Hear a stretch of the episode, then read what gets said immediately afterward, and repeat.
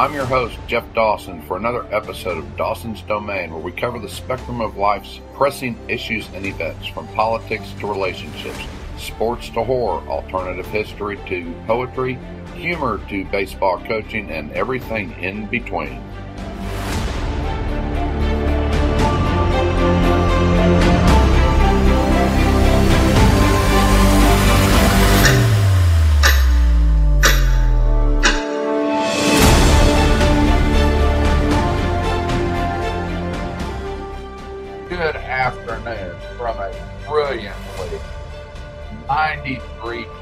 Day in Dallas, Texas, and just not a cloud in the sky. And I found that out yesterday when I decided to sit by the pool and get a little vitamin D. Well, I got more than I bargained for, and uh, didn't realize it till I was getting ready to go to dinner last night and looked in the mirror, and yeah, it looks like a lobster, but it's not burning up. But at least my good friend Lee Stewart can't call me powder anymore because legs got burned too. So that's a plus. A little bit of pain, a little bit of color, and life is good. Okay, if you have any comments or questions, you can call in at eight eight eight, six two seven, six zero zero eight or three two three, seven four four, four eight three one. You can also listen to it on iHeartRadio. And there is a number to call in at six three one, three five nine, nine three five three, and you can hear the show. On the subscription rates, I talk about this. Starts at two ninety-nine, goes to forty-nine ninety-nine. What is the difference? The difference is what you think the content is worth. You don't get a medallion. You don't get a participation trophy or anything like that. It's just, do you think it's worth two ninety-nine? Or do you think it's worth up to forty-nine ninety-nine? The choice is yours. This Wednesday, I gave my first breast cancer relationship speech with Doctor Nikisha McDaniel-Connor of Magnolia Chiropractor in downtown Irving, Texas. And I will tell you, it was a lot of fun, and it was very informative. Now, there was a whole lot of estrogen, as I was the only male in the group. But uh, Doctor Connor did her bit is on essential oils. And uh, I know I will be getting one, if not two. Uh, frankincense was one, and the other is Deep Blue, I think, but I will talk to her Tuesday. The thing is, it was really, I mean, my daughter's a massage therapist, and she had talked about them, but uh, Doctor Connor really explained them in layman's terms. She didn't get into all the science behind it, but you could tell she's very schooled in it. She knows what she's talking about, and she won't lead you astray. And that was really neat. But then she is from a small town in Arkansas, has a very successful chiropractic uh, practice in Irving, but she's very down home, and she's not going to give you grief. She is. She and her staff are there to help in any way they can. You got a problem, and if they can't address it, then they'll direct you to someone that can. I know in the last year with some of the health issues I've had, she has taken a great interest in all the medical records, all of the scans, all the M R Is, all the x-rays, and the evaluations and write-ups afterwards, suggesting what steps I should take to, especially my back, address my back issues. So it's not like, come in, give us your money, we'll see you on the next visit. She really does take a interest in her patients. And uh, she has a very bubbly personality, but she, she grew up on a farm. She's still a farm girl. And she hasn't forgotten her roots. But it was very informative, And uh, I want to thank Patty, Jennifer, Diana, and the other two gals. I forgot their name. I've, I've got to get the one who works the front desk, but uh, it was very informative, and we do look forward to doing this again. She wants to do it in October, which is Breast Cancer Month, which obviously I'm going to sign up for that, say absolutely. But if we can do three of these a year, maybe four, that could be a good thing. But uh, everyone was, it, all the information was well received. I had one goof in my presentation, but we picked that up when we were all standing around talking. And one of those was, does cancer like alcohol? And the answer is yes. So if you get diagnosed with any form of cancer and you drink, stop. Stop immediately, because if you don't, you are feeding it. And you're just, you know, it's just going to thrive as it did in uh, my love, Debbie.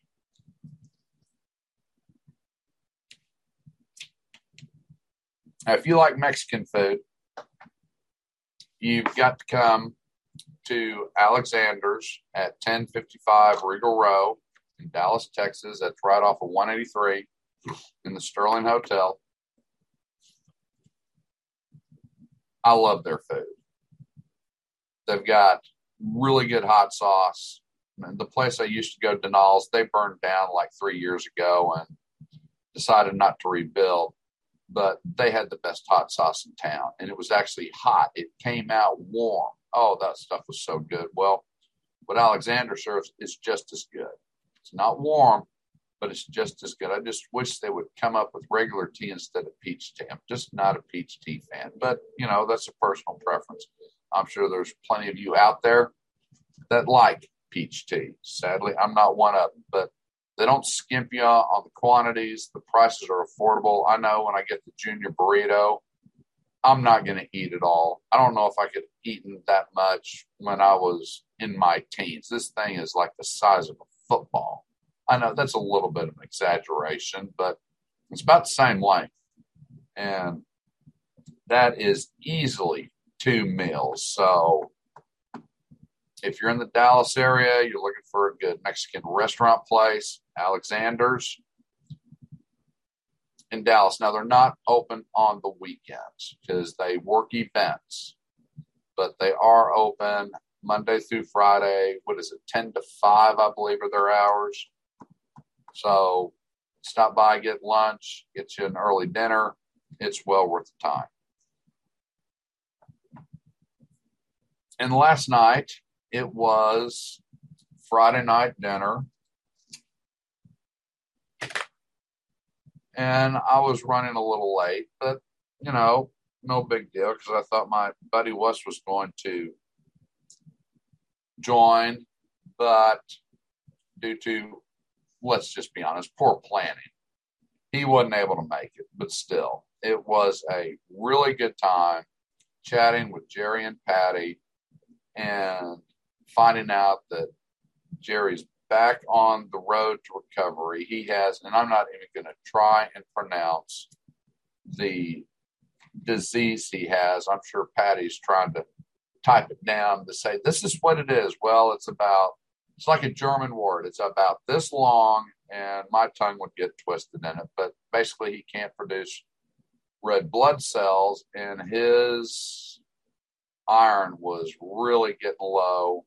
So he got a two-pint transfusion, and it was good to see him back in spirits, because I said, man, I needed you Wednesday night. There there was so much estrogen there. At least we could have counteracted just a touch of that and uh, watch these gals just come unglued. But it was a really good time. Dinner went really well. Everything was good. Got to watch the Rangers. What a great game that was. Didn't start out that way, but uh, I'll say I'll get into that in a little bit. But that offense is becoming resilient. Ex- extremely resilient. They are not giving up. I can remember teams in the past that once they got behind, they just kind of packed it in. You could see them getting their gear ready. They couldn't wait to get to the locker room, go home, go to the bars, go to dinner, whatever they do. These guys aren't giving up, and they're slowly coming together. We'll get into that in a little bit. Uh, not sure how many of the folks from F F E Trucking are listening, but if you are, you can type in the chat box to let me know. That would be good. And the Woodall Foundation, I've talked about them multiple times. I'm not sure if they're still selling the, I'm not sure what the sign language sign is that they have on it, but they are raising money for the refugees in Ukraine, especially the deaf. That's what they aspire to and focus on. They minister to the deaf in Moldova.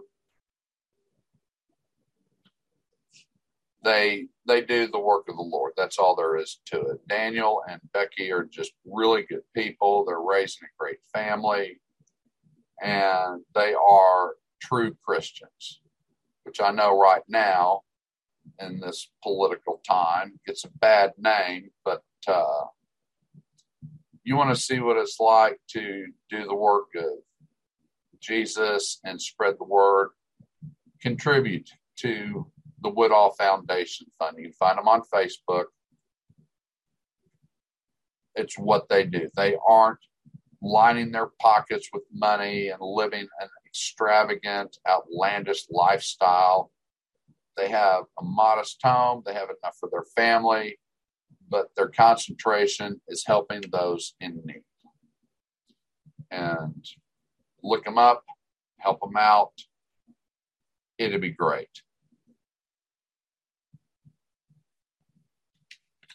Now, we might be able to go a little longer today. We're not sure. At about the two thirty mark, I will get a message.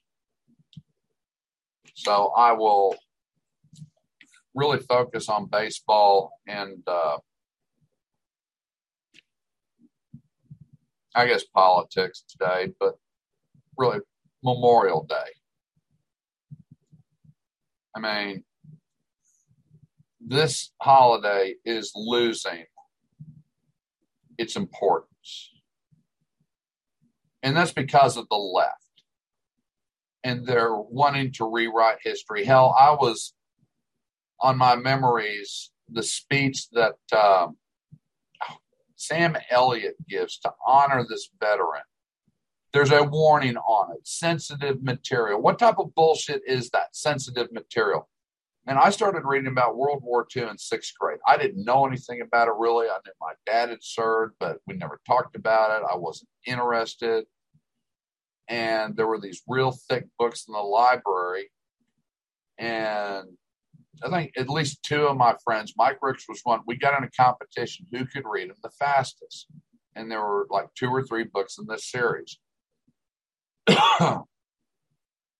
Well, I love to read anyway, but it really exploded when I was twelve because I got fascinated with the topic. Well, the competition was long over, and I'm reading every book in our school library on World War Two. And then I started buying. Valentine had this series. Each book is a dollar.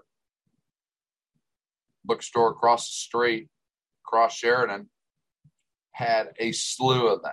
And I just became fascinated with it. Well, there were pictures in there, battle pictures, wounded and dead soldiers.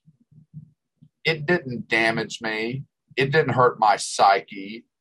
But all these pissant, pussy liberals, everything hurts them. But you don't need to see that. Remember nine eleven? When the media said, you don't need to see these people falling out of buildings. Yeah, we do, because that's what fires up a people. That's what is embedded in their minds. You don't forget those images, and you know what you're fighting for. Just like the pictures of Pearl Harbor with all the battleships burning and the wounded and dead soldiers, the burned ones from all that oil in the harbor. That infuriated this country, and they rose to a height of solidarity we haven't seen since. Well, we saw it for like one week after nine eleven. Other than that, it just disappeared. I mean, remember when San Francisco said the fire department can't have American flags on the trucks because it might offend someone? Screw you and your liberal bullshit. This is the United States of America. You don't like that flag? Get the hell out. And I'm going to get into that in baseball, but before I get fired up, I need to stay calm, cool, and collect. So this is a poem that I wrote.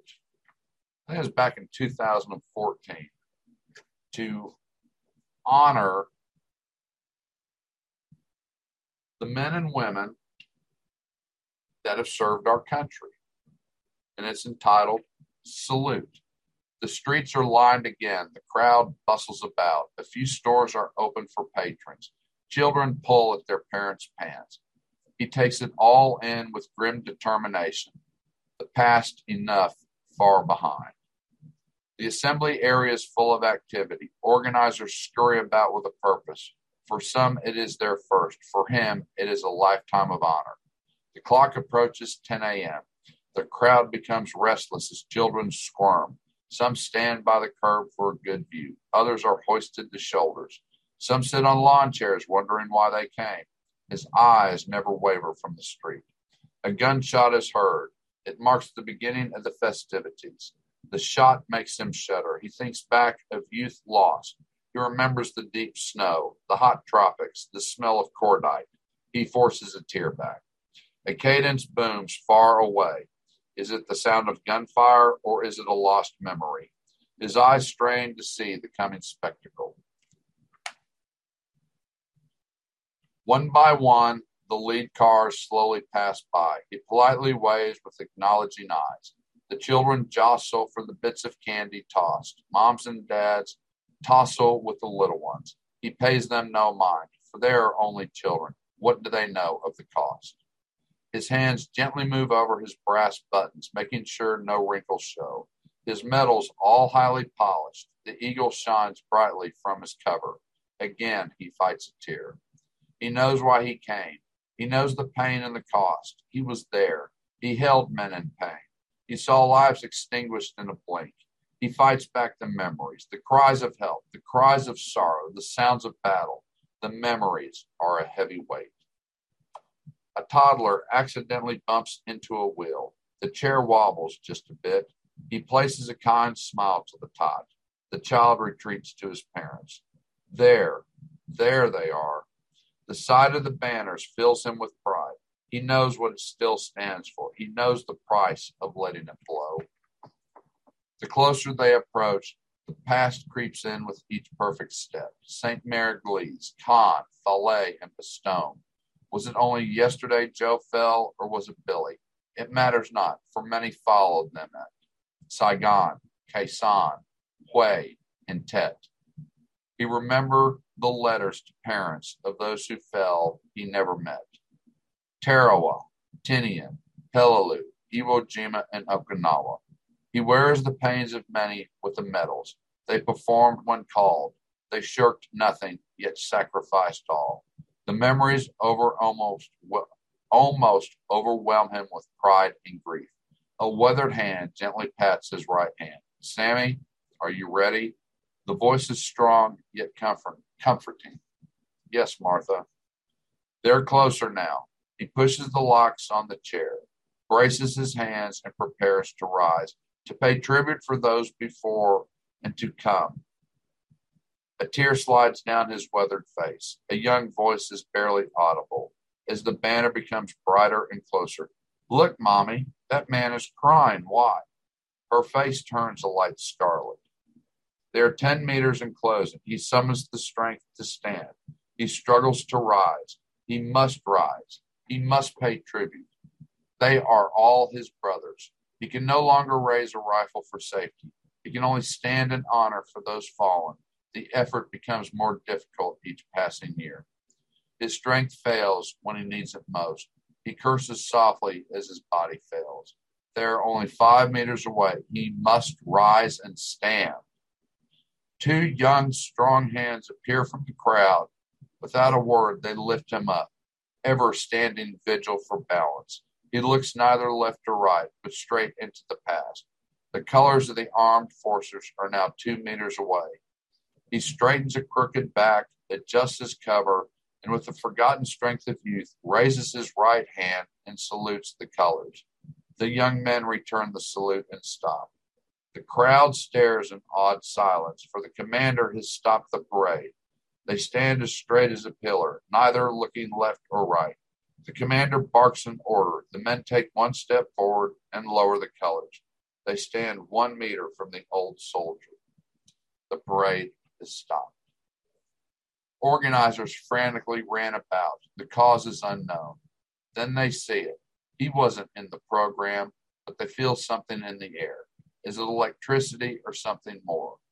The commander barks another order. The group returns a solid salute.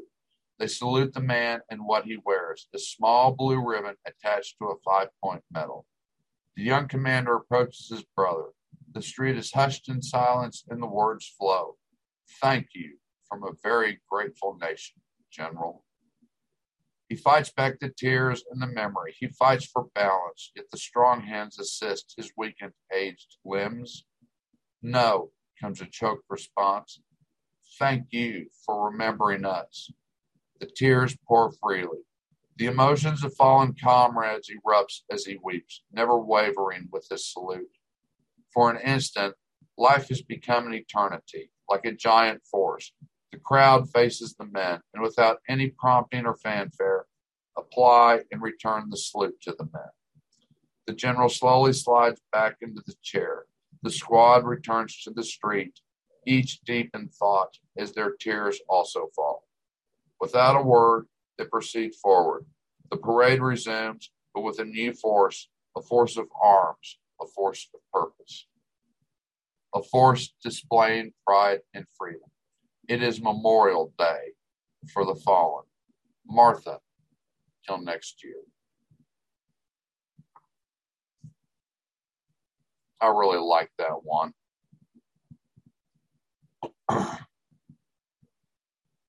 It sums up feelings that have that are being lost in this country.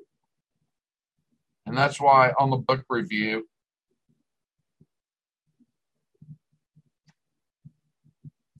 there are two about World War Two.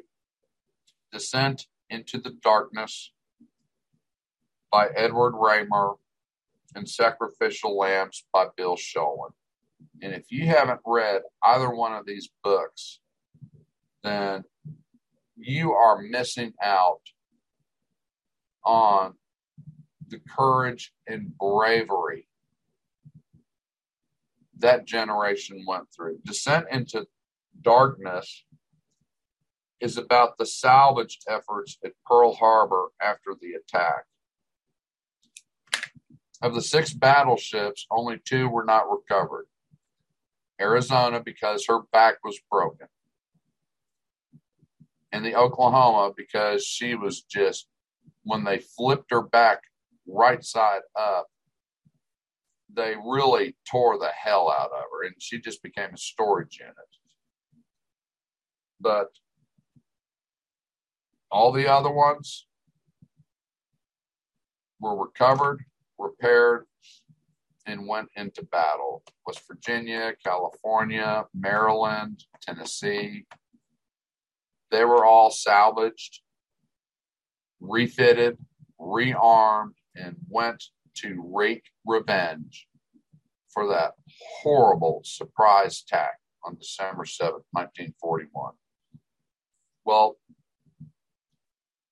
the book is about the divers that had to do the work in total darkness. They they tried lamps, but because of the silt and that bunker oil, the lights blinded them. So they did all of their work blind.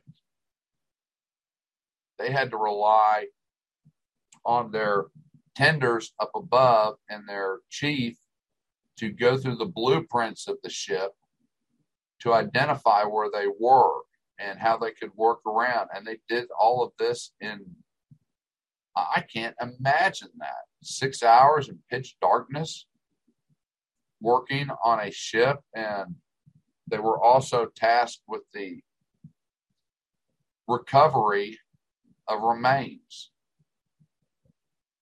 And each diver, that first time they ran into a dead sailor, just unnerved them. But as time went on, they got as used to it as possible, but it still was an eerie feeling because it would all describe, they knew they weren't alone in the darkness. They could feel the bodies floating around them. And they treated it with as much reverence as possible. I mean, you, you cannot get sick and vomit when you're in these diving suits. You drowned yourself. But it was, what a great book.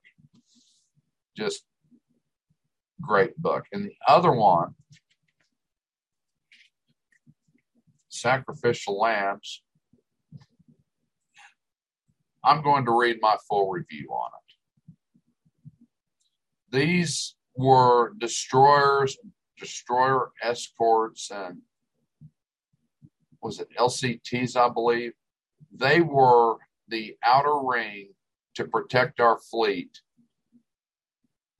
at Okinawa from the kamikaze attacks. And they knew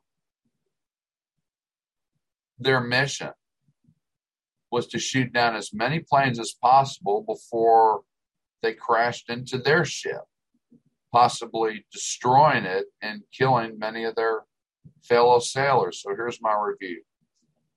We've all read about D-Day, Midway, Stalingrad, et cetera. We've even read a few accounts of the havoc kamikazes rained on our naval forces in the Pacific, but never have I read such a comprehensive account of every ship, starting with the Philippine campaign through the harrowing, home-jarring, fear-infested waters of Okinawa.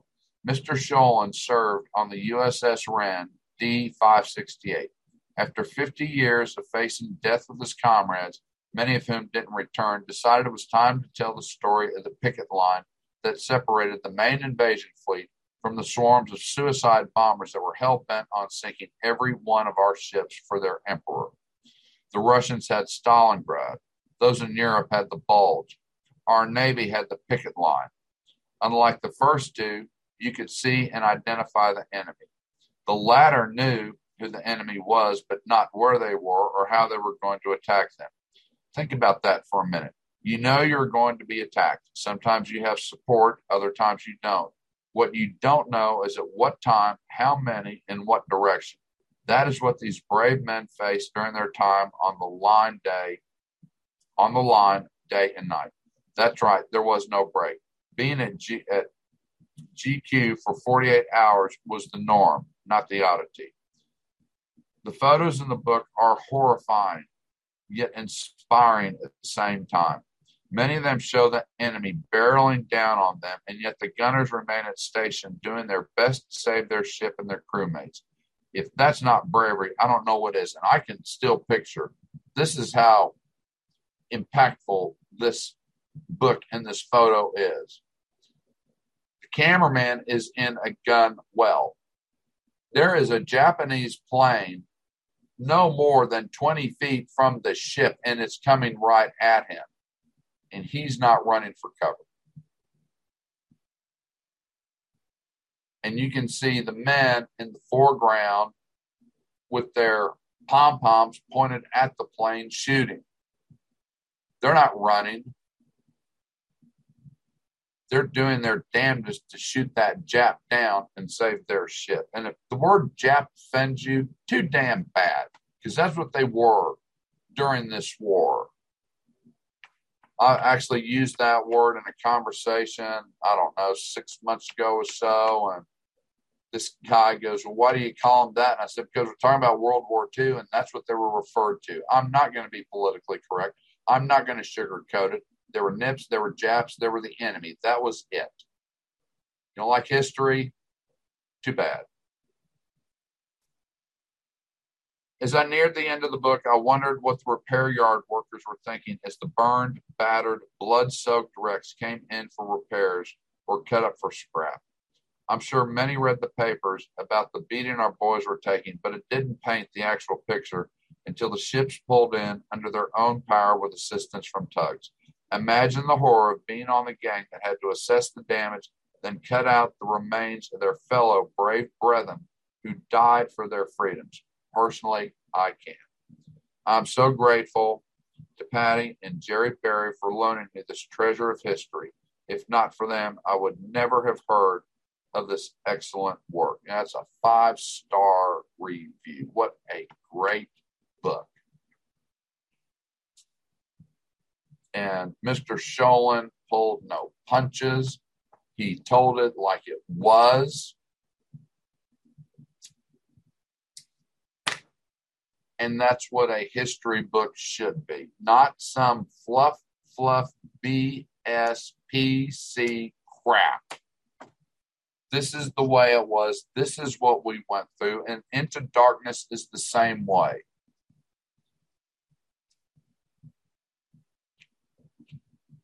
Mister Raymer could have doctored it and taken out some of their antics as sailors and divers, what they did when they were on leave and the gals they hooked up with, but he didn't. It's like, this is what happened. This is the way it is. This is the way it was. And nothing's going to change that. You might not like it. You might think it's ridiculous. It's like, well, that was childish behavior. Well, too bad. That's history. Good, bad, or indifference, it's history, and it was his. And this was Mister Sholin's.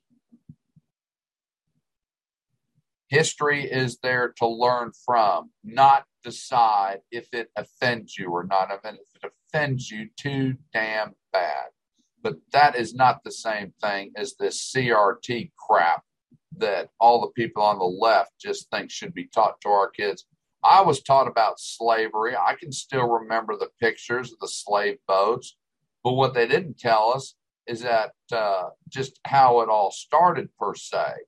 They just told us the American side. They didn't talk about the African side and how they were rounding up these rival tribes and selling them to the white man, to the Dutch. And then the Dutch was doing business with England. And then England was bringing them over to the New World. Yeah, they didn't talk about that. They wanted to sugarcoat it. What was it? Guyana, just about a couple of years ago, gave some B S apology for being the king, the linchpin of the slave trade in Africa. How come people aren't storming their embassies and demanding reparations from them? Because they're all a bunch of ignorant pussies that do, if a history book hit them in the side of the head, they'd probably just drop dead because they didn't know what it was. Okay.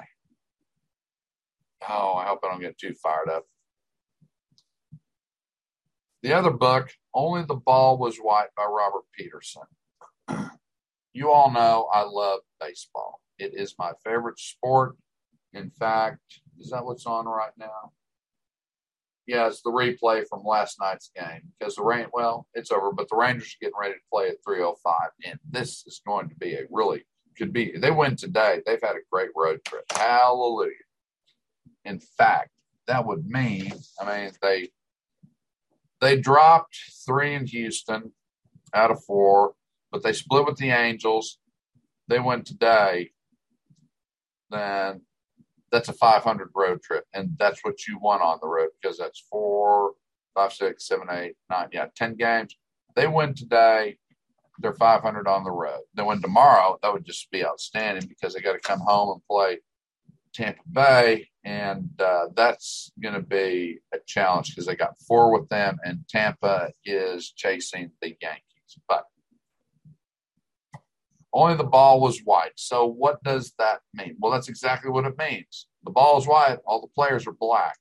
And it is a great, Mister Uh, Robert Peterson does an excellent job tracking the Negro leagues. At the turn of the twentieth century, and how they struggled and how teams formed and how they fell apart and came back. And he talks about Josh Gibson and Satchel Paige, all the top black players of the day, the Kansas City Monarchs, the Cuban Giants, which was really interesting because the Cuban Giants were allowed to play American teams because the baseball people thought they were all Cuban. They didn't realize that there were blacks from the United States that got picked up by the Cuban Giants and came to the States. That's how ignorant some of the people in the United States were back then. They just thought they were Cubans because they were dark-skinned and played for a Cuban team. No, they were guys from the United States wanted to play professional baseball, and they got to do it in a Cuban uniform. How's that for irony? I thought that was pretty damn interesting, just to say the least. Okay. But it is Memorial Day weekend. And, you know, there's a meme out there posted by liberals, of course, God, that this is the weekend that I won't complain about high prices. And there's this couple family at a gas station, and they're in front of a veterans cemetery. Well, you know, some of those people won't be able to afford to go. Thank you, Joe. This is what liberals don't get. Their head's so far up their ass, a thought would kill them. How many people won't be able to go because they've got to decide, can I afford to drive one hundred miles and gas is four dollars and fifty cents a gallon or five dollars a gallon? Transitory inflation, my ass, you dumb ass. God, liberals are stupid. Just stupid. Yeah, all. I, do I want to go to the grocery store and be able to buy food, or do I have the money to go see my grandfather or my father that's ninety miles away, sixty miles away, that's a one hundred twenty mile round trip? How does that affect my budget? When we have to think about that, folks, there's something seriously wrong with this country. And if you can't see that, then you need to buy a plexiglass stomach from me with the windshield wiper attachment. That's all there is to it, though. That's a stupid meme, because they're admitting that inflation is out of control, yet they turn around and deny it's actually going on. How ignorant can you be? I cannot fathom the depths of their stupidity. I just can't do it. And then you call it, tell them they're hypocritical, and they don't know what you're talking about. Oh, you missed the point. No, I didn't miss the point. I would have a choice. Do I want to go to Kaufman and see the World War, the Vietnam Wall? Well, I got to think about that. Let's see, how many miles is it to Kaufman, there and back? Am I going to eat while I'm there? Yeah, I got to think about that, because am I going to have enough fuel for the next week based on my pay? Well, if you're extremely wealthy, what do you care? And that's the problem with most of these people. They are wealthy, so they don't care because it doesn't affect them, but they think they know better than everyone else, and they don't know a damn thing. I'm sorry. I try and be nonpartisan at times, but not, not this weekend. Not with this B S they keep pushing. God, I... And I'll get into this other one later, but what? No. Oh, okay. Stop. I could talk about irritating commercials, but I'm not going to, because they're all irritating. And uh, I said on the last episode, you know, you got that old woman, those two two moron drivers. Oh, I appreciate you. No, I appreciate you. I appreciate you more. Blah, blah, blah. That woman should have pulled a Dirty Harry, walked out with a forty-four Magnum, and said, move your goat-smelling asses or I'm going to end this discussion. That's the part of the commercial I want to see at the end. I'm sure that wouldn't go over well, but I don't give a damn. Get the hell out of the way. Shit or get off the pot. It really is that simple. Okay. News anchors. Who can watch them? I mean, who in their right mind can watch these people? I can't. Yeah, I have to tune in maybe a painful five to ten minutes, maybe twice a week, to see what these bobbleheads are babbling, and that's all they are is babbling bobbleheads, and that's every network out there. Every one of them. I know Bill Hammer said something, and I just shook my head again. It's like, God, Bill, the more you talk, you're starting to sound like Dana Perino, and she doesn't have a thought either. This is just appalling what the networks are putting out and call news. It ain't news. It's all, as they say, well, thanks for joining my show. Thanks for joining my show. It's all a damn show. Look up the definition of show in the dictionary. You won't see N E W S in there, will you? Hell no, you won't. Not at all. Damn. God. And, to, you know, I'll just say briefly, this gal I got in a debate with over one of my COVID posts says, you need to turn off Fox News. Woman, how many times have I told you I don't watch them? But she's so...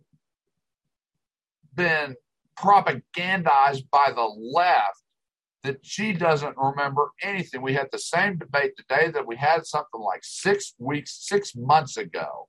It's like, do you forget that? I, I, I'll just, I just infuriates me. That's okay. The war in Ukraine. Hey folks, what's going on in Ukraine?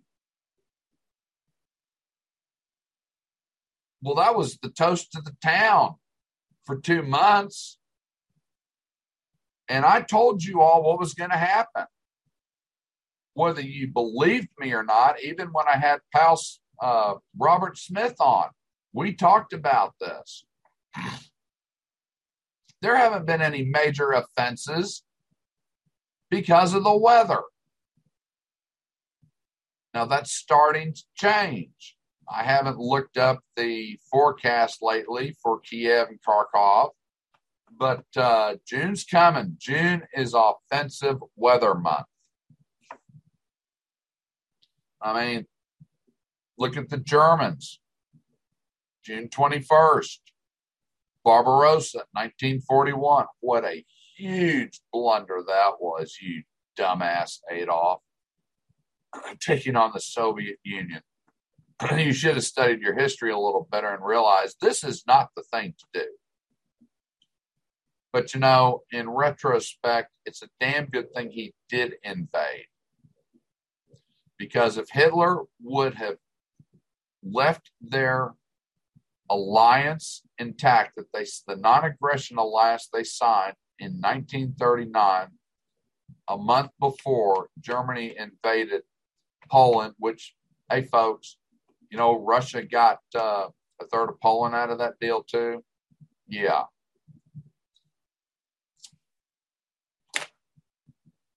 We might we might have lost World War Two because Germany would have put all their forces, built up a navy, knocked out England, secured North Africa and the Middle East, and then focused on building up their forces to the point that uh, United States or Russia, but they wouldn't have been fighting a two-front war. Of course, when Japan attacked Pearl Harbor, Hitler was infuriated, for those that don't know, because he didn't want the United States in this war. He knew that if we got into it, our manufacturing base would outproduce Germany, Italy, and Japan, of which we did. He didn't want us involved until forty-three or forty-four, where he had secured all of his goals in Europe and Eastern Europe. Because if he'd had them, then he could focus. But I don't think it would have been successful, even though I did read a Life article that came out in the sixties. Could the United States have been invaded by Germany and Japan? Well, Japan had the Navy. Germany didn't. Germany had U-boats. They didn't have a functioning task force Navy. They had pocket battleships, cruisers. They had the Tirpitz and the Bismarck. They didn't have, they had one aircraft carrier that never sailed, the Graf Spee. No, it wasn't the Graf Spee. It was, uh, damn, that name escapes me for the moment, but they were not a naval country at all. The last big battle they fought was in World War One at Jutland, but that wasn't, Hitler just never focused on the Navy. He he was an army guy. He was land warfare. And Donitz wasn't that big on a surface fleet. They just figured they could do what they did in World War One and have these pocket battleships, one or two, just kind of cruise around in the convoy lanes and destroy convoys.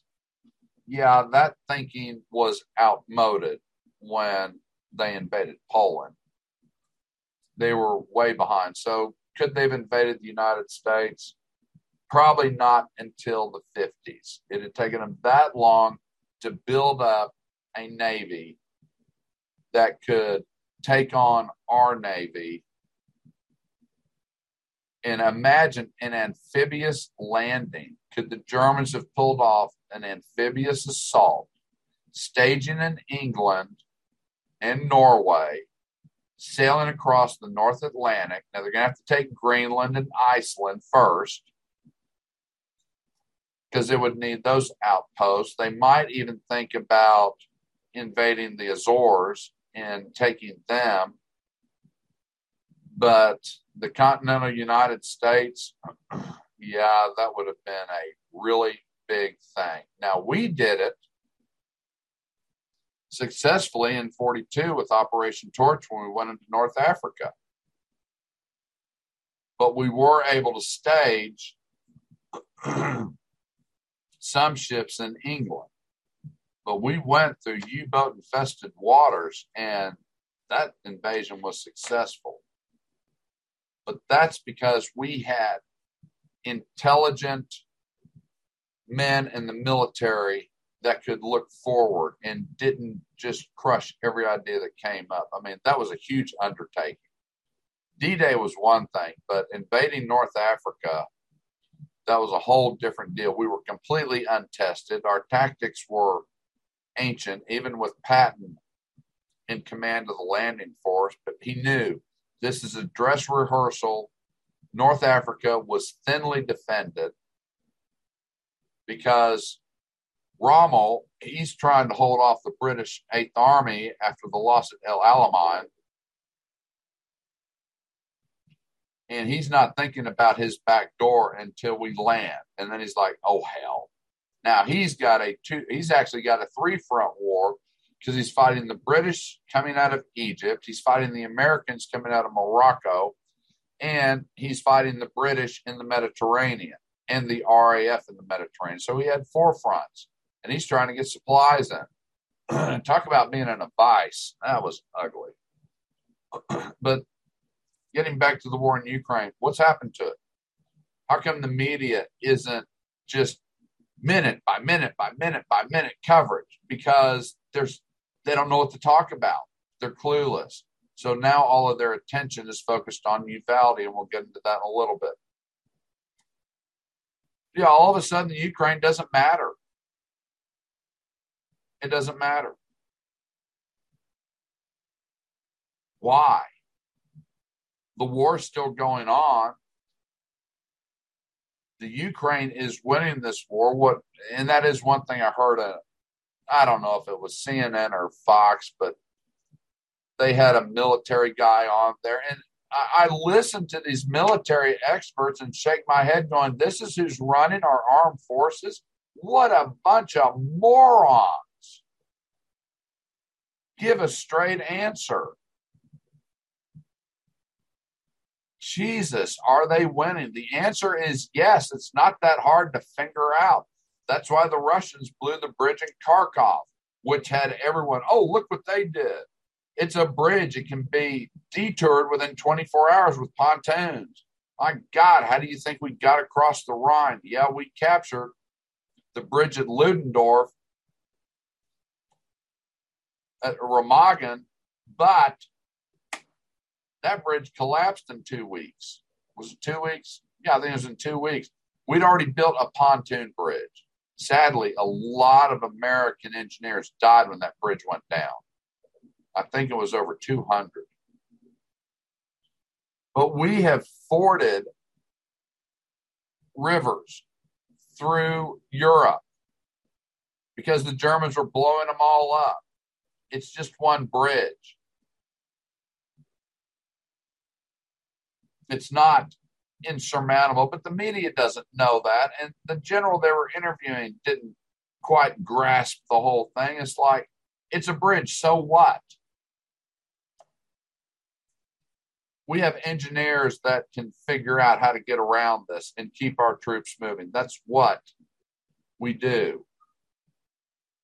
God, some of the ignorance I see. So now the one thing about Ukraine that I didn't get to go over in the last episode was they want to start charging the Russians with war crimes for targeting civilians. Well, let's back up just a minute. And I'm not taking anything away from our fighting people, but you better watch the hypocrisy there, because this was one thing that many of the Germans put on trial in Nuremberg were complaining about. Well, what about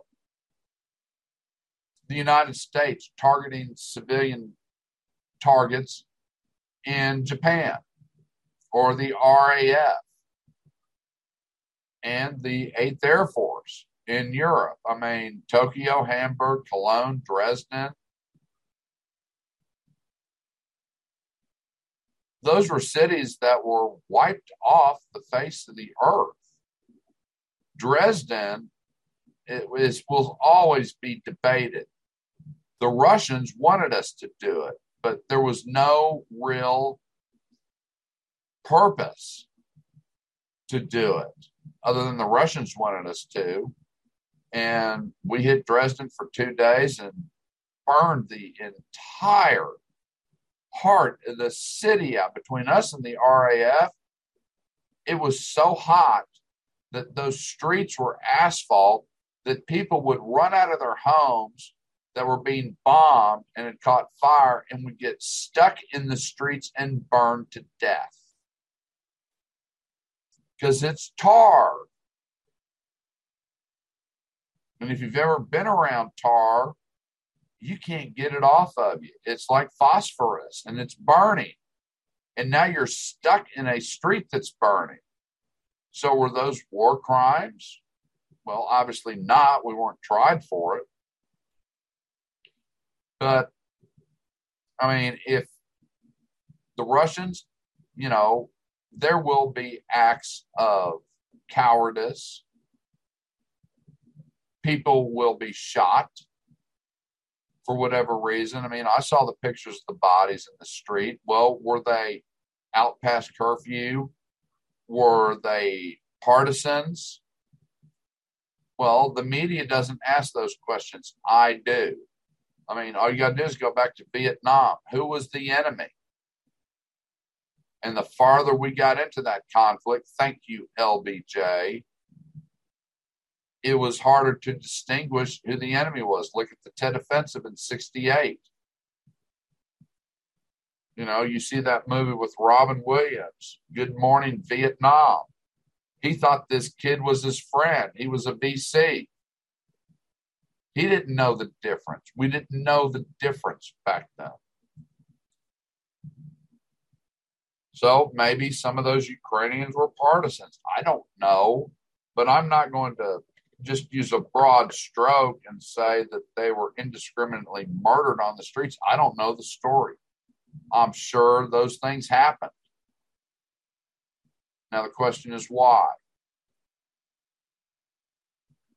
I don't know. But yeah, Ukraine's just kind of fallen by the wayside. It's what our press and media do. If it's not bleeding, it can't lead. And sadly, there was a whole lot of blood lost in Uvalde, Texas. But before I get into that, let's talk about baseball. The Rangers are in third place. The Tigers are in last place. I don't know what's going on in Detroit. I don't get any updates here. I got off of the Detroit site because the liberals had infected it and taken it over, and I wasn't putting up with that crap, along with a lot of other conservative fans. I mean, that's all it became, was an L G B T love fest. And when the Tigers changed their insignia to rainbow, it's like, screw this, I'm out. That's not what I'm here about. And that's why I did a video two years ago that's on YouTube about mixing sports and politics. Don't do it. Don't do it. It's not happening. What time is it? Well, it looks like we're going to get this extra time, which is great. So I got to give Alexander's another shout out since it is the top of the hour. Uh, if, if you like Mexican food, you like good hot sauce, they're open Monday through Friday from ten to five. It's inside the Sterling Hotel. The address again is ten fifty-five Regal Row. And if you want to call in an order, the number is four six nine, four six six, eight one six zero. I highly recommend it. Patty and Jerry, you must come over and we will have lunch there one day. I think you'll like it.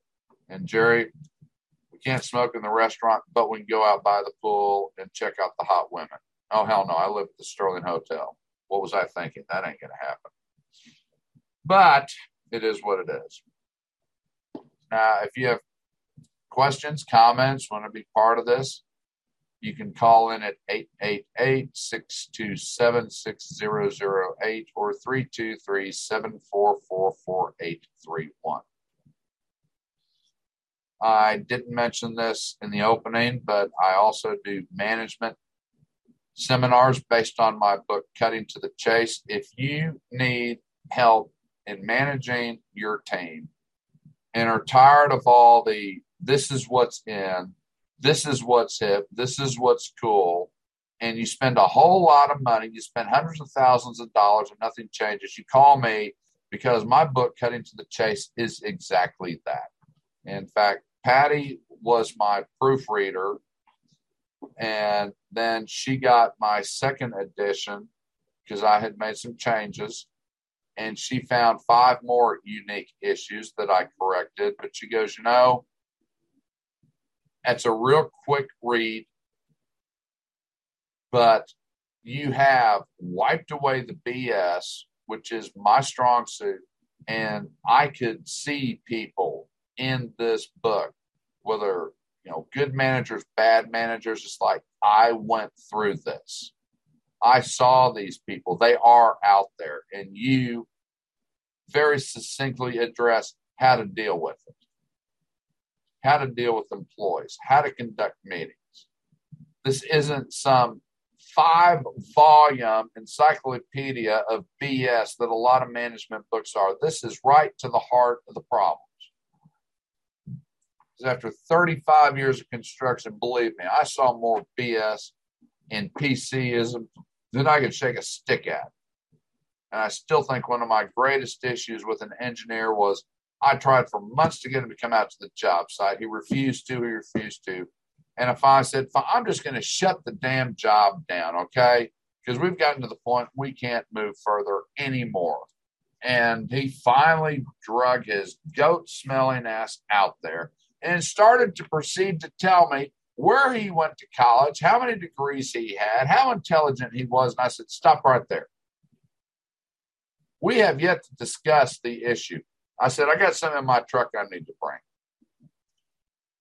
So I went back to my truck. I picked up the item I was searching for. I walked back, and it was a roll of toilet paper. And I looked at him and said, this is more useful than all of your diplomas. Do you understand what I'm saying, you moron? I know what to do with this. Do you? Here, let me wipe that crap coming out of your mouth, because that's all it is. Now, this is our problem. This is what you drew up. It won't work. What do you want to do? And when am I going to have revised prints? And he just stood there with his mouth agape, with flies just infesting his mouth, because I shut him the hell up. I'd had enough. Enough of the bullshit. Address the problem. It's not that hard. Address the problem at hand. He finally did. I was so mad as a hornet. Just, I'm sure you find that shocking, but it is what it is. But, uh, yep, that is a seminar that I give. My phone number is eight one seven, nine three eight, eight four six one, or my email is j dawson forty-one at net zero dot net. You can contact me either way, and I'm not going to break the bank. Yeah, I'm going to charge a fair sum, but I'm not going to charge you hundreds of thousands of dollars, and you get, in the end, nothing. I mean, I worked for one of the biggest contractors at the time, highway contractors. It was J A. Tobin out of Kansas City. They were a giant, and they couldn't figure out why they were losing money. So they hired this consulting firm to come in and audit their books and audit their operations. And after two hundred fifty thousand dollars, you know what they told them? We don't know what's wrong. What the hell do you mean you don't know what's wrong? You just charged me two hundred fifty thousand dollars and you can't tell me jack shit? Well, that's the crap that goes on today. And why people get sucked into this is beyond me.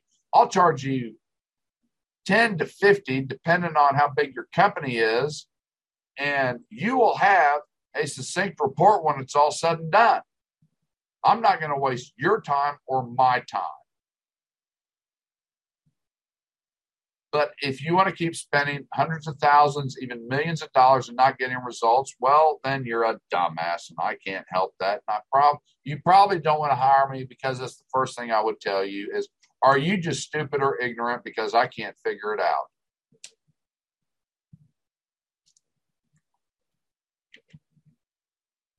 Okay, back to baseball. The Rangers are looking very promising. Simmons is Simons is finally coming around. Offensively, I'm not worried about the Rangers, and my associate Wes will agree with that. But this this defense, this Seager-Semien combo is not working yet, and it's time for it to click. Andres Odor were the greatest combination I can remember the Rangers having consistently. They knew how to turn a double play. Last night, I saw a perfect example of how not to do it. Seager fields the ball. Semien is standing on second base, receives the ball, and if he tries to throw it, he's going to hit the runner because he didn't do it right. He wasn't moving towards the base, timing himself to where he can receive the throw, catch it, be a step off the base, and throw it to first and turn two. And the Rangers dodged a bullet. That could have been a big inning for the A's, but it wasn't. But I am seeing too many of these errors between second and short. I think Seager's already got four or five errors. Now, his batting is making up for the defense, but this has got to stop. And this crap of Heim behind the plate, I'm sorry. Jonah Heim is good at the plate. He's bad behind the plate. He had two pass balls the other night because he just just flippantly placed his glove down. The balls went right by him. What the hell was that about? Dude, play your position. Get with the program. What is the problem? I don't understand it. We're the coaches. I don't know. And Abanez is good at third. Do not put him at first. Nate Lowe is good at first. Leave him there. Now, I need to find out what's going on with Guzman. We were discussing that at dinner last night. I don't know. I've got to look it up. I'm guessing he's still in Frisco or Round Rock, and they're working with him. But that's what we need. His his batting was horrible. Hell, his batting wasn't any worse than Joey Gallo's, and he was starting right field all the time. But that's neither here nor there. Now, this pitching staff is shaping up. Gray is still a disappointment for what they're paying him. He's been injured twice. He gets into trouble way too quick.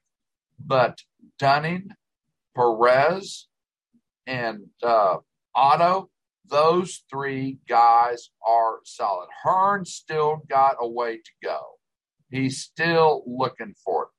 Burke has been great in relief. Lore, he's starting to show signs of coming alive. And Leclerc, that's going to take a while. Two years, he hasn't pitched. They got him back in the minors, and he's doing his warm-ups. He's getting back into a routine. I don't see him being effective until, say, July. Do I think the Rangers will win their division? No.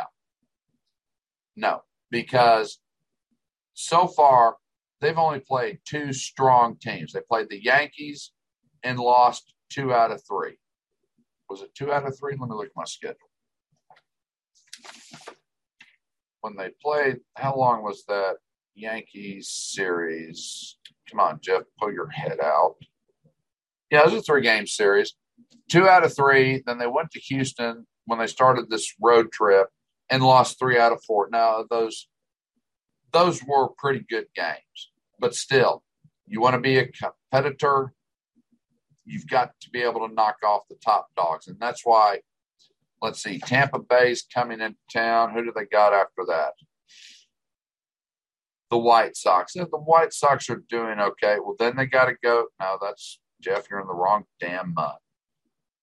Then Seattle comes into town. Seattle's not lighting it up. Cleveland, that might be a decent test. The White Sox, maybe. Houston again.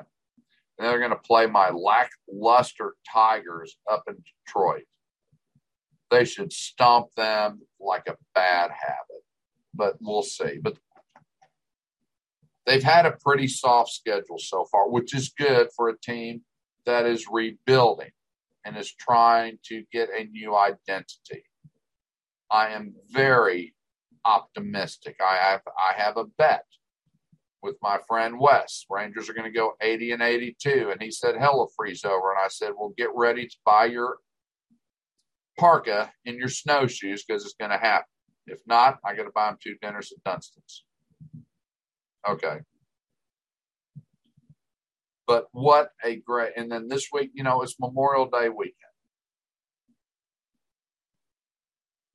And I reflect back to, has it been thirteen years? It's been thirteen years since Debbie passed. And she and her girls came down here for a game. What a fun weekend that was. And it would be her last baseball game, but, uh, she was so excited. The, her youngest daughter really didn't give a damn. And I told her, I'll never take another ball game. The oldest one, she was just focused because our seats were like fifteen rows back from first base. My oldest son, Justin, was there, and it was like eighty degrees. It was a beautiful day at the ballpark, but that is the weekend that I realized how viral the cancer was in her, because when that game was over, you know, for most of us in a mid eighty degree day, it's just perfect. We feel good, we're happy. Her energy was slowly getting sapped out of her to the point that Justin and I had to walk her hand in hand back to the truck so she could get there, and I couldn't get the A C on fast enough for her to cool down. But that's when I realized this is really getting bad. Look at that. The Rangers are starting off with a double. I like that. Yes, this was a three oh five start, and that was Seager. Yeah, we'll take that. We'll take that. So keep the bats going. But I just love, I, I love this game, and I wish he was here and we could go to more. But uh, as I said in the breast cancer relationship presentation, what it comes down to is you have a choice. You can get your yearly checkups or you don't.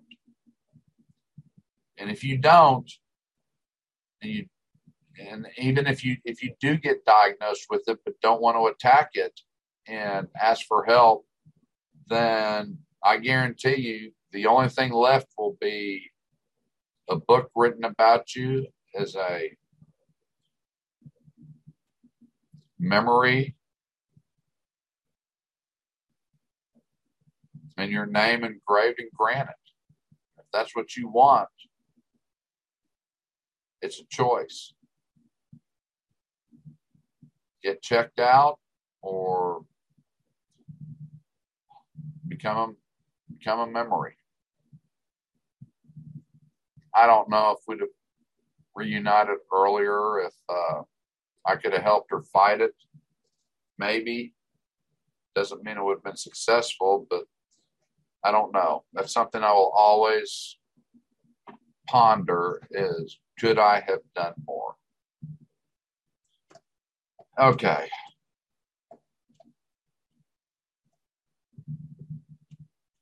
God, I love baseball, and I love Debbie. And I miss Bears. I miss Bears so much this time of year. I miss him coming to my room, smoking a few cigarettes, watching the game, talking about it, and watching his reactions because he would get so animated. But we have to move forward and relish the memories of the past. That's all we can do. Okay. Now let's talk about morons and politics, because there is so much to go around. It makes me sick. And of course, it was my liberal associates that posted this about Steve Kerr's impassioned speech about H R eight. You know, the House passed it. Now, if the Senate, if fifty senators would just pass it, this shit wouldn't happen anymore. Well, before I found H R eight, I had to see, gee, I wonder if Steve, what Steve Kerr thought about the Georgia voting bill. Well, surprise, surprise. Another hardline, dumbass liberal was on the bandwagon with all the other morons that hadn't read the bill about voter suppression. Well, they just had a primary, and have you heard anything from any of the media sources that there was voter suppression? Of course not. Did anyone have a problem in voting? Of course not. So far, it looks like it was a clean primary. But this is them, what they, they do just so well is they talk through their ass without a thought behind it. And Steve Kerr really showed his ass because you know something? I looked up H R eight, okay? It's all of eight pages, and I'm going to read it to you, and you tell me if this would have stopped the shooting in Uvalde, Texas, because that's exactly what he was spouting off, that if they'd have signed this bill, this wouldn't have happened, you dumbass. That's all you are. So here's the bill. This act may be cited as the Barr-Patterson Bipartisan Background Checks Act. The purpose of this act is to utilize the current background checks process in the United States, the current background checks. Okay, that means we already have background checks in place. Prohibited from gun purchase or possession are not able to obtain firearms, blah, blah, blah. It shall be unlawful for any person who is not a licensed importer, licensed manufacturer, or licensed dealer to transfer a firearm to any other person who is not so licensed unless a licensed importer, licensed manufacturer, or licensed dealer has first taken possession of the firearm for the purpose of complying with subsection T. Upon taking possession of a firearm under subparagraph A, a license, licensee shall comply with all requirements of this chapter as if the license were transferring the firearm from the inventory of the licensee to the unlicensed transferee. Why can't they just speak in plain English? If a transfer of a firearm described in subparagraph A will not be completed for any reason after a licensee takes possession of the firearm, including because the transfer of the firearm to or receipt of the firearm by the transferee would violate this chapter. The return of the firearm to the transferor by the licensee shall not constitute the transfer of a firearm for purposes of this chapter. And they wonder why people don't understand the law, or a judge says your ignorance of the law is not a good defense. Well, when you have language like that, it's the perfect defense. A law enforcement agency or any law enforcement officer, armed private security professional, or member of the armed forces is to the extent the officer, professional, or member is acting within the course and scope of employment and official duties. This is who it doesn't apply to. A transfer or exchange, which for purposes of this subsection means an in-kind transfer of a firearm of the same type or value, that is a loan or bona fide gift between spouses, between domestic partners, between parents and their children, including step-parents and their stepchildren, between siblings, between aunts or uncles and their nieces or nephews, or between grandparents and their grandchildren, and the whole damn McCoy clan, if the transferor has no reason to believe that the transferee will use or intends to use the firearm in a crime or is permitted, prohibited from possessing firearms under state or federal law. We already have these laws on the books, but I can give you a weapon if I don't think you're going to do anyone physical harm. Yeah, like I'm going to say, I need to borrow that weapon because I'm going to go shoot a squirrel when I actually want to go across the street and shoot that dumb son of a bitch who killed my dog.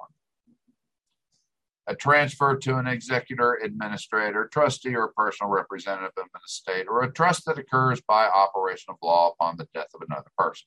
A temporary transfer that is necessary to prevent imminent death or great bodily harm, including harm to self, family, household members, or others, if the possession by the transferee lasts only as long as immediately necessary to prevent the imminent death or great bodily harm, including harm to self and the harm of domestic violence, dating, partner violence, sexual assault, stalking, and domestic abuse. A transfer that is approved by the Attorney General under this subsection.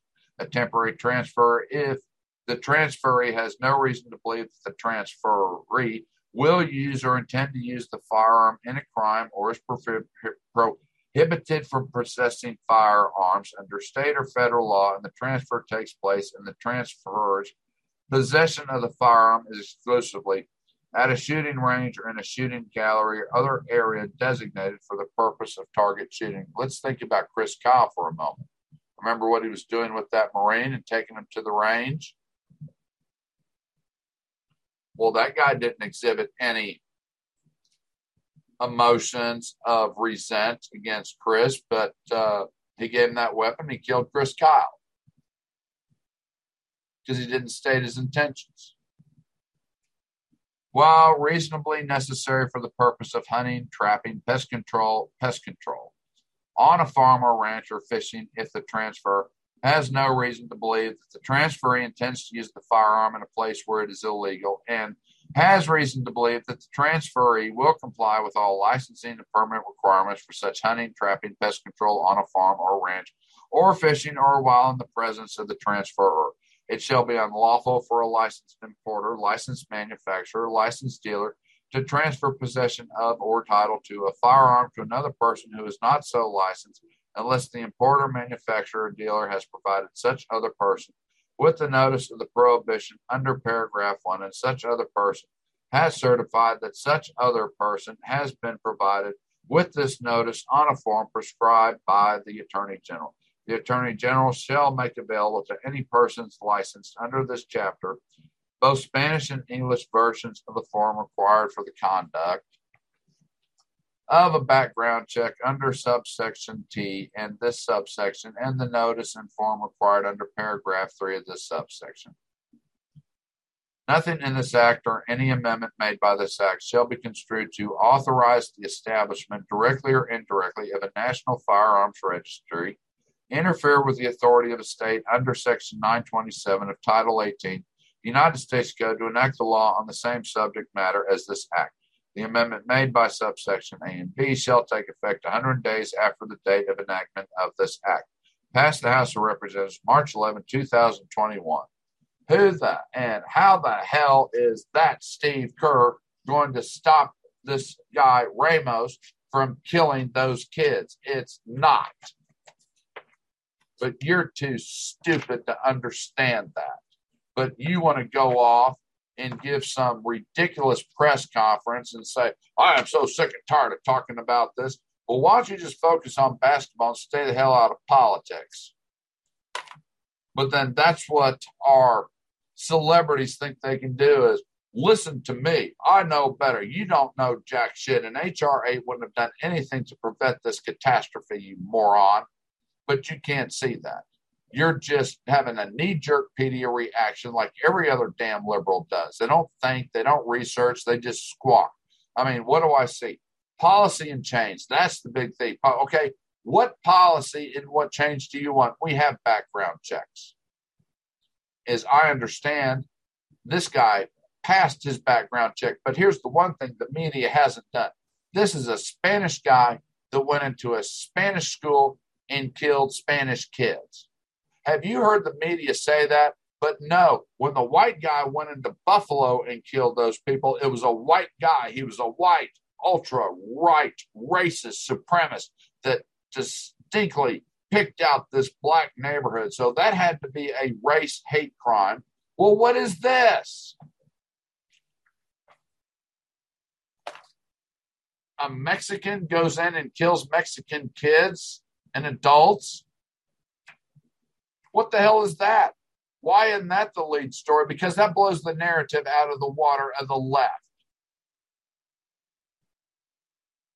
And, you know, the N R A had their meeting in Houston. And guys like, you know, Abbott said he was going to Uvalde. Well, I really don't know what you're going to do, Greg. I really don't. But, I mean, yeah, you need to show up. But Crenshaw bailed. Abbott bailed. Corrin bailed. Why? Because you think it's politically incorrect? Or you don't have the backbone to show up and identify that this is the perfect forum to talk about gun safety, responsible ownership, and common sense legislation. You think those people at the N R A are cheering what this Mexican Hispanic did to all these kids? If you do, you're sick. But then right after the shooting, of course, I did catch where C N N was attacking the N R A again. I am sick of this crap. Just sick of it. They want to politicize everything. Everything's got to be politicized. What would have stopped this guy from killing those kids? You know, now we're getting reports, and, and I just, here's another problem I have with the media. Everybody wanted to be first, even though I caught a clip from Fox, and that was Bill Hemmer. Well, we don't want to be first. We want to be accurate. And then we find out that all the B S that they, all the networks were spouting for forty-eight hours was a bunch of crap because they had to make up their story. Who's that? Who's the black guy with Fox? Lauren something. And he was interviewing a sheriff, and he had to tell him, well, I'm conducting my own investigation. What are you going to investigate? You're in the way. Get the hell out of the way. You are taking up valuable time and space. And now, if what we're hearing is true, that the school police didn't act for forty minutes or something. The city police And I saw one guy, one of my friends, he was like, we need to sue the police department into oblivion. Okay, sue the police department into oblivion. And who's going to enforce the damn law? You just wiped out that. You just wiped out their police force with lawsuits. They have no more money. They're broke. So now we have no police, period. Well, what sense does that make? But everybody wants to find fault. They want to be able to blame somebody so they feel better. They're ignoring the kids that were killed, the teachers that were killed, the parents that will grieve. And, and then in this grieving part, I, God, I forgot what show it was, but what's this guy's name? Fred Gutenberg. God, what an angry liberal he is. His daughter was killed in Parkland. And all he can say is that Ted Cruz needs to resign. And he listed a couple other Republicans, and that it's their fault this shooting happened. Someone tell me how that's true.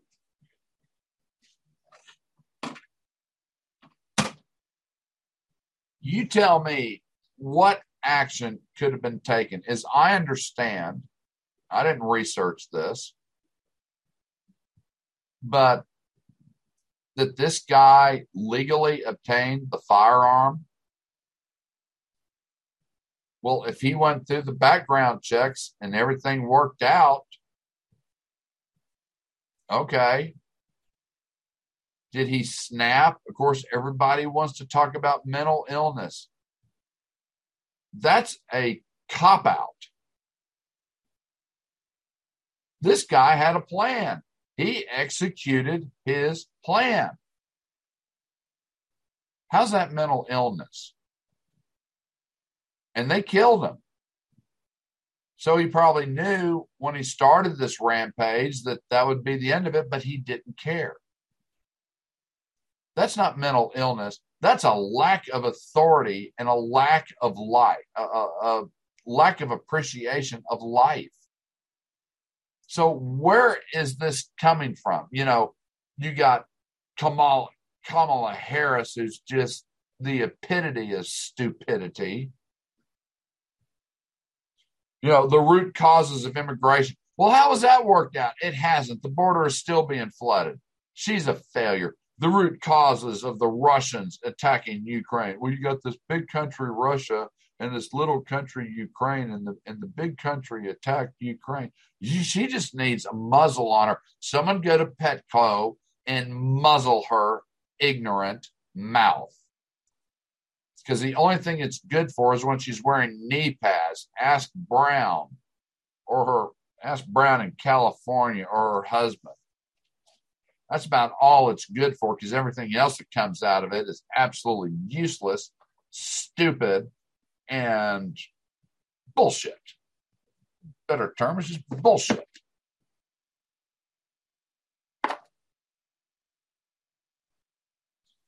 Well, I can go back. I'm a child of the sixties. I went through public school. I was a safety guard or crossing guard, whatever you wanted to call it. Junior high, high school. Yeah, we had kids that got in trouble. Some got suspended. Some got expelled. But that's because we respected authority. And then the liberals got into the school districts. Well, you can't do that to Johnny or Susie. They, they can wear what they want to. They can have their hair as long as they want to. They can do this. They can do that. You're suppressing their ability to express themselves. Well, this is what it's led to. Nobody respects law enforcement and teachers anymore because there's no penalty if they screw up. So why would they think there's going to be a penalty in real life? Look at all the riots in twenty twenty, and they burned down Minneapolis, L A, Saint Louis, New York, destroyed billions of dollars in property, took over portions of Seattle. What were the consequences of their actions? None. You got Garcon in L A releasing the criminals. No bail. Set no bail. Let them all go. Open up the prisons. They did it during COVID. What do you expect you're going to do to a society? You are destroying it at a rapid pace, and this is the end result. When people don't respect law, when they don't want order and they ignore authority, this is what you get. You get people that are going to do whatever the hell they want to and get away with it or die in the process, but they have no compassion. The left wants to bitch about Roe versus Wade being overturned. And how now all of a sudden it's women's right. It's a woman's. She can make up her mind. She can choose what she does with a life. Yet it's the same people upset that, you know, it, it gets so enmeshed in hypocrisy, it just makes my head spin.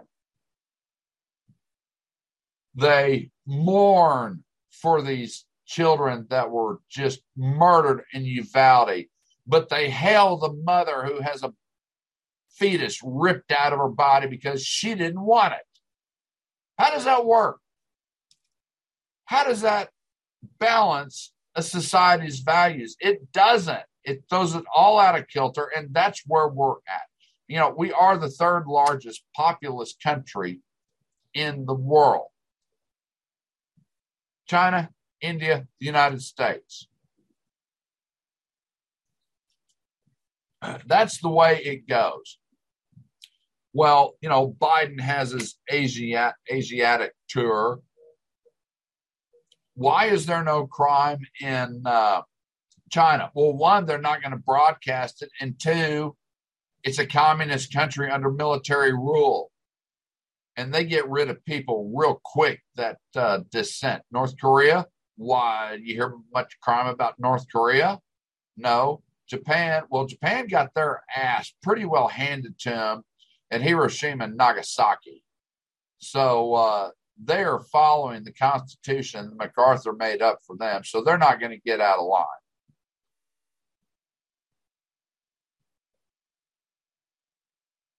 I mean, we don't have a gun problem.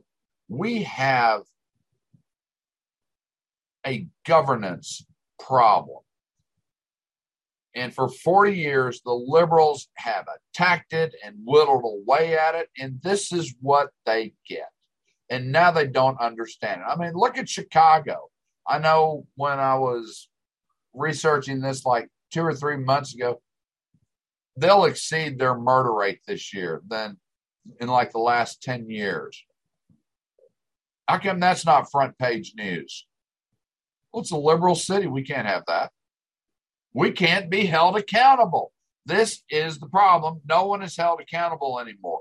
You see it in the business world. You see it with your kids.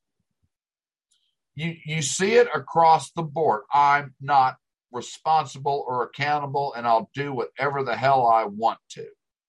Just like this bumbling Biden talking about forgiving the student loan debts, I don't know, ten thousand or plus or something. I can do what I want to, and I don't have to pay it back. I'm not responsible. And that's what they have bred, is a generation of people that don't give a damn and don't feel they have to answer to anybody. Well, when you do that, this is what you get. When the police's hands are tied behind their back, which they are on a daily basis, you can't protect the streets. It's ridiculous. And that's what I love about the show Blue Bloods, because they show both sides of the aisle uh, of the issues, especially the grandfather when he was the police commissioner back in the good old days, when they could beat people's heads in and they got answers and they stopped crime. Because, you know, that's what Giuliani did when he came in. They cleaned that city up. It was out of control. Well, they're headed right back there. I think Chicago's there. L A, not far behind. Dallas, luckily, we've been spared so far. Police can't do a thing. They have to be reactive and not proactive. You know, uh, what was the policy New York City had? Stop and frisk? It worked. Oh, well, the Supreme Court said it violates their civil rights. Screw their civil rights. You are stopping a crime before it happens. Isn't that what we want police to do? Yes, we don't want them to be abusive, but let them do their job. Let's stop the crime before it happens. Let's stop the shooter before he kills nineteen kids and two teachers. Let's stop it before, not after. But the liberals, oh, you're you're you're hurting them. Oh, you've upset them. Oh, they need a comfort dog, or they, they need a donut, or oh, shut the hell up.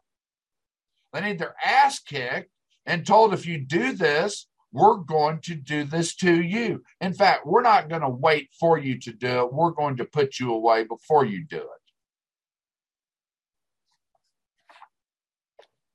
You know, it, it's it's like this. The, the hypocrisy is so pathetic. Like, there's a baseball story out there where, uh, God, th- this just made me sick when I read about it. We all know who Jackie Robinson was. He broke the color barrier. Uh, he actually didn't break it. It was the owner of the Dodgers that broke it, Branch Ritchie. He agreed to hire Jackie. He agreed to take that step forward. Branch Rickey broke the color barrier. But Branch Rickey isn't going to be on the field. It's going to be Jackie. Jackie's going to take all the abuse, and Branch told him that. Said, man, this ain't going to be easy by a long stretch. You're really going to have to stay quiet and just focus on the game and don't listen to what people say, which they had a lot to say. Just like when Hank Aaron was about to break Babe Ruth record, you know, this is in the seventies. Don't think Hank didn't get death threats. He did. And a lot of people weren't happy that a black man was about to beat Babe Ruth's record. I didn't care. I read the book Hammering Hank. I bought it when I was twelve at one of the book fairs in elementary school. I idolized Hank Aaron. I idolized Babe Ruth. They're both great baseball players.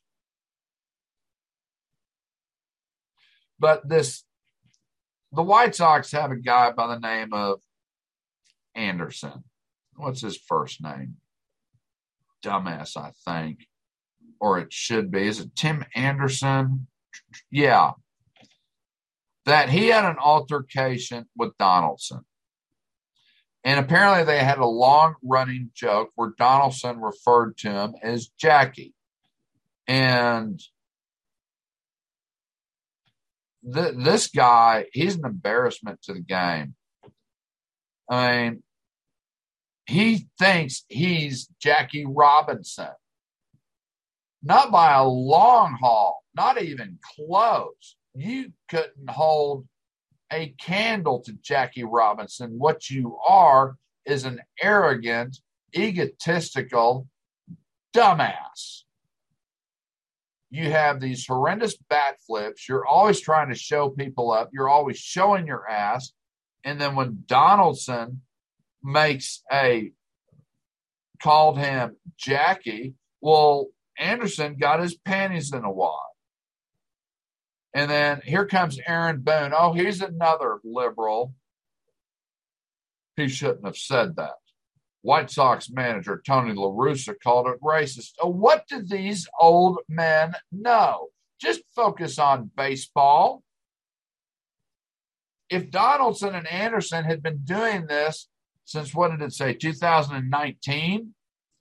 And now these guys want to weigh in like Tim Kerr did with no knowledge, no context, nothing but cover your ass, just C Y A.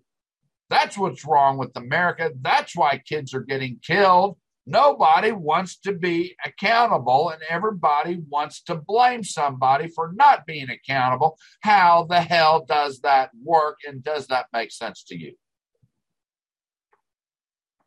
It doesn't make a damn bit of sense to me. That's the state we're in. This is what the liberals have been working on for forty years.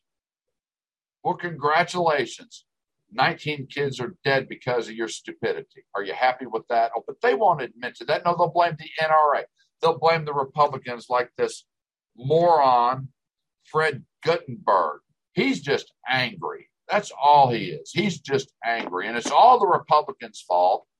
And, you know, you, you saw this meme pop up because of what Kerr said, that it's fifty Republicans that caused this. fifty Republicans didn't cause it. fifty Democrats didn't cause it. Your failed policies is what has caused it that you've been doing for forty years, but you all are too ignorant to wake up and see. That's the problem. That is the problem. Good Lord. You know,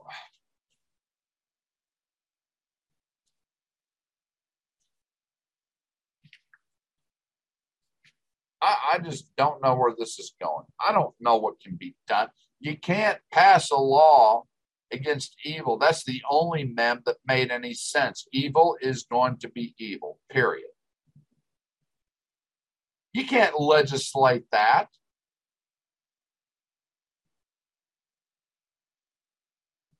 You got to be proactive.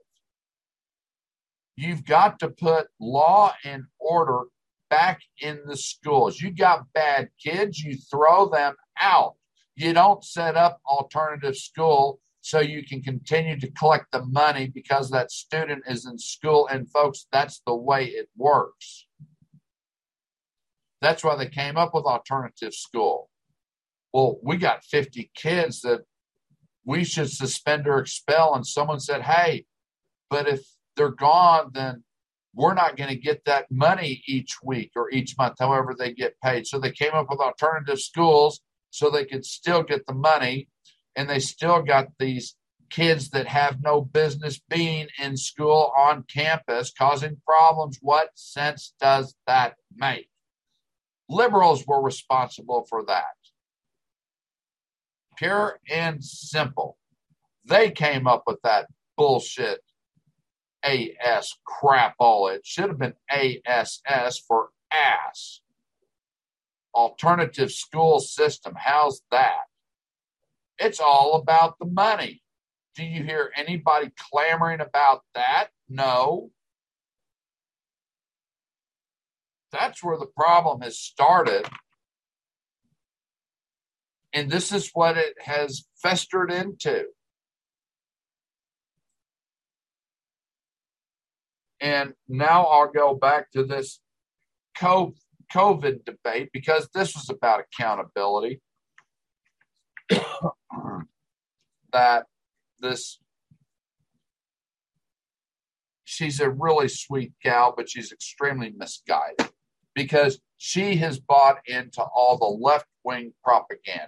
And she's told me that on the phone. She believes everything that A B C says. I've tried to watch A B C, and I just might as well throw up on myself or take a dump in my pants. Because that's about how accurate their reporting is. And uh, because, yeah, I'm blaming Biden. And I post it every Sunday on my page. Biden has exceeded by far all of the cases that Trump had, that he had to deal with, all of the deaths that Trump had to deal with. Remember those memes before the election of how Trump had killed over two hundred fifty thousand voters? Well, we breached a million. Guess who's got the lion's share now? But she goes, well, it was the anti-vaxxers and this, that, and the other. And you should stop watching Fox News and blah, blah, blah. And it's not Biden's fault. Yeah, the hell it is. Well, Biden put together the War Powers Act for the production of the vaccines. He did not. Trump is the one that did all of that. And then you had, but then you had Pelosi and uh, Schumer and Biden. No, Biden, Harris, and I think maybe Pelosi and Schumer. But Biden, Harris for sure said, we're not taking the vaccine shot if it's Trump's. It wasn't Trump's vaccine. It was the researchers. It was AstraZeneca. It was Johnson and Johnson. It was Moderna. It was their vaccine. It wasn't Trump's. Trump gave them the money to do it. And yet they got the vaccine shot in December after saying they wouldn't get it. If Trump was in charge, well, Trump was still in charge. And so we went into the polio debate. And, and it's just, it is so hard to discuss something with these people when they, while they just keep repeating and repeating and repeating and repeating, and there's nothing to repeat because there was nothing behind it. The polio vaccine, I've had this discussion with a lot of people. We as children, I got the polio vaccine. You know why I got it? Because when they came up with it, parents said, you're not giving that to our kids, period. You're going to put a live polio vaccine into our kids? Have you lost your ever-loving mind? It ain't going to happen.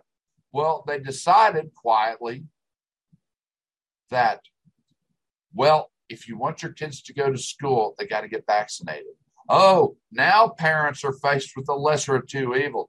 Do we want them underfoot all day long, or do we want them in school? Okay. Give them the shot, get them in school. It was a choice. But the other question I ask is, did your parents get the polio vaccine? I don't think mine did. I could be wrong.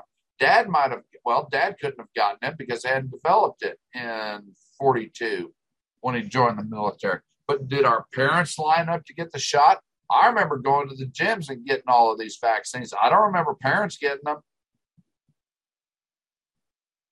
And yes, we did eradicate polio. But it was a choice. And then she talked about that they're, they've been working on a vaccine since uh, two thousand five, I think. Was it five? Uh, on the M N R A. Well, if that's the case, then I guess the W H O and the C D C were caught with their pants down with COVID. And it took ten years to develop the polio vaccine. Well, let's see, if it was two thousand five, ten years would be two thousand fifteen. So then they should have had something ready to go for two thousand nineteen, and they didn't. And what a screwed up mess. And I'm one of the few that wasn't looking to assign blame per se as much as bad policy. But when they politicized COVID, when the left politicized COVID and blamed Trump for everything, they blamed him for travel restrictions, travel bans. I mean, he was xenophobic. He was misogynist. He was everything. He was a racist when he cut off travel to China. He was vilified over that.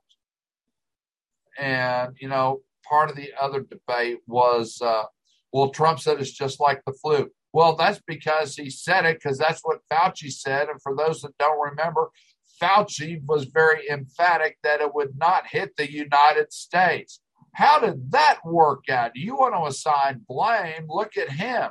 So is he not take, is he not got the C D C on board and taking precautions to make sure it doesn't get here? Is he not up there talking about travel bans? No. He was like the rest of the liberals and waited until it exploded in the tri-state area and then started looking for scapegoats and someone else to assign blame to instead of themselves.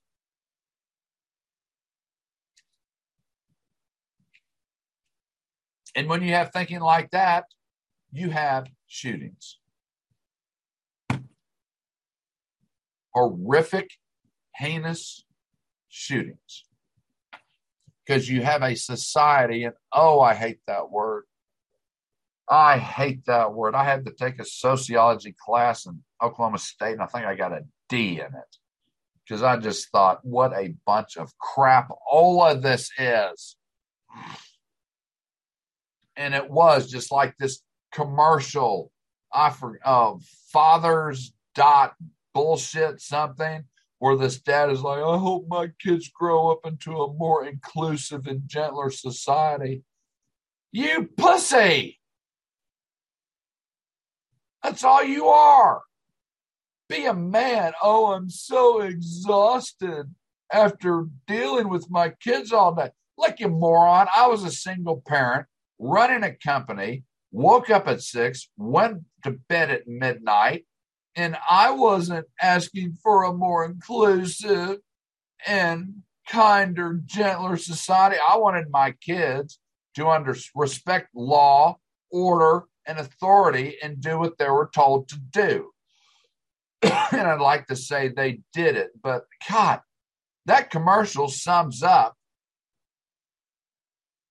America in more words than I can say. I, I, it's appalling. A bunch of damn pussies is what are being raised. No spine. By God, if this, our greatest generation is rolling over in their grave, just like that meme of the couple at the gas station. I'm not going to bitch about higher prices this weekend. That is not what our grandfathers and fathers fought for. They fought for freedom, not government stranglement and poor policies.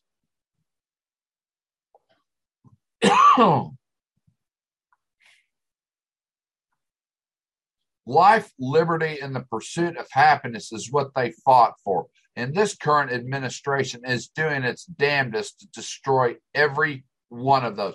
That is not what two hundred, uh, four hundred seventeen thousand men and women died for in World War Two, or the fifty-eight thousand in Vietnam, the thirty-five thousand in Korea.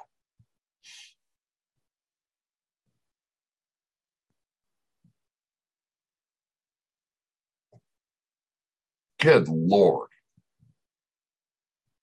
But when you have people who want to politicize everything, and I mean everything, then you wind up where we are today in one hell of a mess. And the only way we're going to get out of this, and I've mentioned this many times, our form of government isn't working.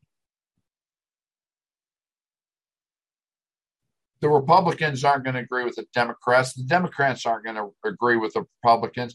And all we do is get gridlocked. So the Republicans take over the House and the Senate in twenty twenty-two. What's going to be different? All they're going to do, for the most part, is tell Biden, we're not going to approve any of your bills. Instead of going in and saying, you've really screwed the pooch, and we are going to start erasing the damage you did. No, they won't do that. They'll sit there and talk about the uh, twenty twenty-four election. That's what, and that's what they're posturing for. It's just like when Biden was elected and Trump was elected. Everybody was positioning for the next presidential election instead of trying to get things done that are good for the country. They did what's good for themselves and their party. Well, that won't happen in a uh, dictatorial autocracy. All that shit, all that B S will be wiped out, and people will be held accountable on both sides of the aisle. You are traitors to the United States of America. Your policies have intentionally tried to undermine and destroy this country. That is an act of treason because you declared war on this country. And until we see politicians being held accountable for their policies, and I'm not talking about their sexual misconduct. Why isn't that idiot from California in jail for sleeping with a Chinese spy? When someone like that can get away with doing that, well, you can get away with doing anything. He's still on the Intelligence Committee. How does that work out, sleeping with a Chinese spy? When people support that, this is what you get. You get lawlessness. You get people that don't give two damns about anyone else's life but their own, and they don't even care about their own because they're willing to die for whatever stupid, heinous egregious act they're about to carry out. Just they're not accountable at all. Well, I think that just about covers it all. And I really wasn't prepared to go two hours. But I hope you enjoyed it. And, you know, I try and get the negativity out of my life. I mean, every morning, except for today, I will walk one and a half to two miles, and I have one prayer. Lord, heal my body, body, mind, heart, and soul. And I repeat that as I lap around this hotel. And that calms me, and it gives me clear thinking and peace. Yet I know I get passionate about politics. But, you know, this is a weekend of remembrance. And if you can afford it, then go to the local V A cemetery. I've been there several times. I did it for some articles I've written in books. And honor those that gave all. In fact, uh, the History Channel is running Vietnam in H D, which is a really good documentary of what those boys went through. And those boys became men. Some wanted to go, some didn't want to go, but a whole lot of them gave it all so that we could enjoy our freedoms and our liberties.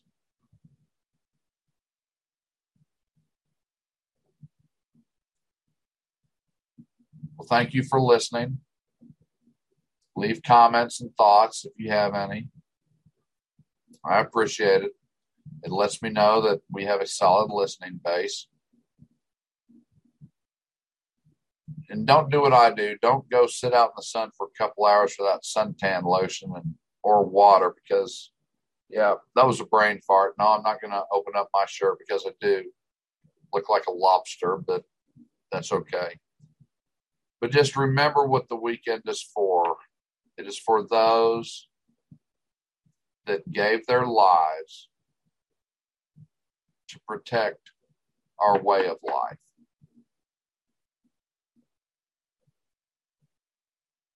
And maybe that will remind us why we have to really look at our government and decide what type of country we want to live in. Do we want one that supports life, liberty, and the pursuit of happiness, or massive regulation? That's the choice. We have a choice. Enjoy the rest of your Memorial holiday. Be safe, be happy, and remember why we celebrate it. And I'm going to start it by watching this Rangers game with the A's, which is top of the third, four to nothing Texas. So we are off to a great start. You all have a great weekend, and I will talk to you in two weeks.